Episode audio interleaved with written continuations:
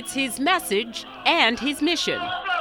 Attorney Ben Crump is standing with the family of Jamal Sutherland, as he has done with dozens of families of black men and women across the country who've died while in custody of people who had authority over their rights and ultimately their lives.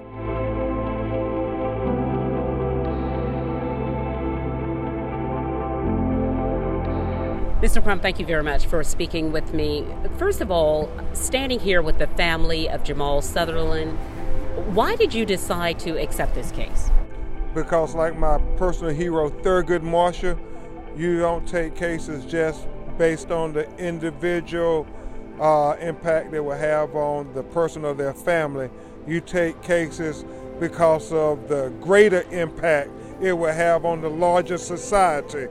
There's cell phone video, body cam video, surveillance video, and yet cases where there are allegations, I will say, of excessive force, we still see them. Why?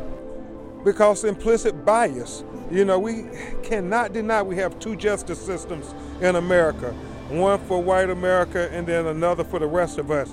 We saw prim- prima facie evidence of that on January 6th. Can you imagine if that was Black Lives Matter activists at the White House? How many of them would have been killed? And but we saw how they rolled out the red carpet when it was white Americans exercising their First Amendment. So we know that. But then to be even more uh, specific to Jamal Sutherland, you don't have to be a rocket scientist to know that had her son had Jameson been a young white man with a mental health crisis, and the police did that, lightning would strike and thunder would roll. But they believe that we are of such little value that we are not worthy of full justice. No, we don't want three fifths justice. We want full justice. And I thought that was extremely poignant how Reverend Rivers pointed out that this is where the three fifths compromise was created in South Carolina. So it's only appropriate that we come back to South Carolina in Jamal Sutherland's name and we challenge this notion that black people can't get full justice. We can't get our full constitutional rights, that we're not whole people, where Jamal was a whole person and we want full justice. Do you say without absolute reservation that you believe Jamal Sutherland is dead because he had a mental illness and he was a black man? I think Jamal Sutherland is dead because he was black and had a mental illness. And where he needed a helping hand and consideration in humanity, he got pepper spray, he got tasers, and he got a spit mask put over his face when he said, I can't breathe. And under every definition, that is recklessness. And that recklessness warrants that at least a charge of involuntary manslaughter. Have you heard those words, I can't breathe, too many times in your career? Tragically and regrettably, it seems to be the declaration of black people struggling for life. I can't breathe whether it's George Floyd, whether it's Jamal Sutherland, whether it's Andre Hill in Ohio, I mean, Oscar Vado in Milwaukee, Wisconsin. All these people of color dying while in a prone position at the hands of police saying, I can't breathe. Where's the humanity?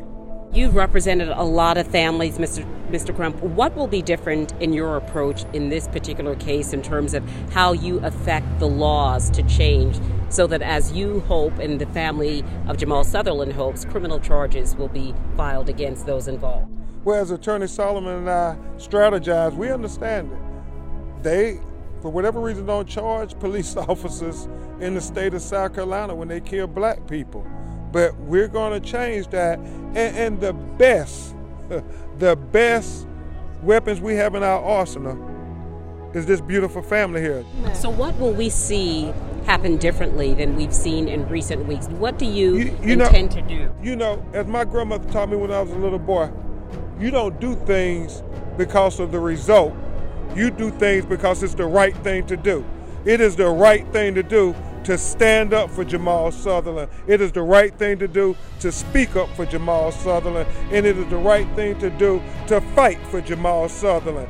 We can't control what they gonna do, but we can control what we gonna do. And we are making the declaration that we're gonna fight for Jamal. What is justice for Jamal? How do you see that? You know, it's real simple. Justice for Jamal is the same exact thing as it would be justice for a young white man in the same situation. We don't ask for anything more, and we certainly won't stand for anything less. Thank you.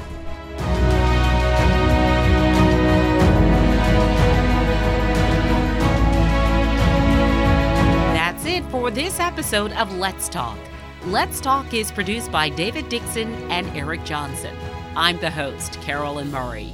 We welcome your comments and advice on our podcast, so please write a review and share the link with others. Thanks again for listening to Let's Talk.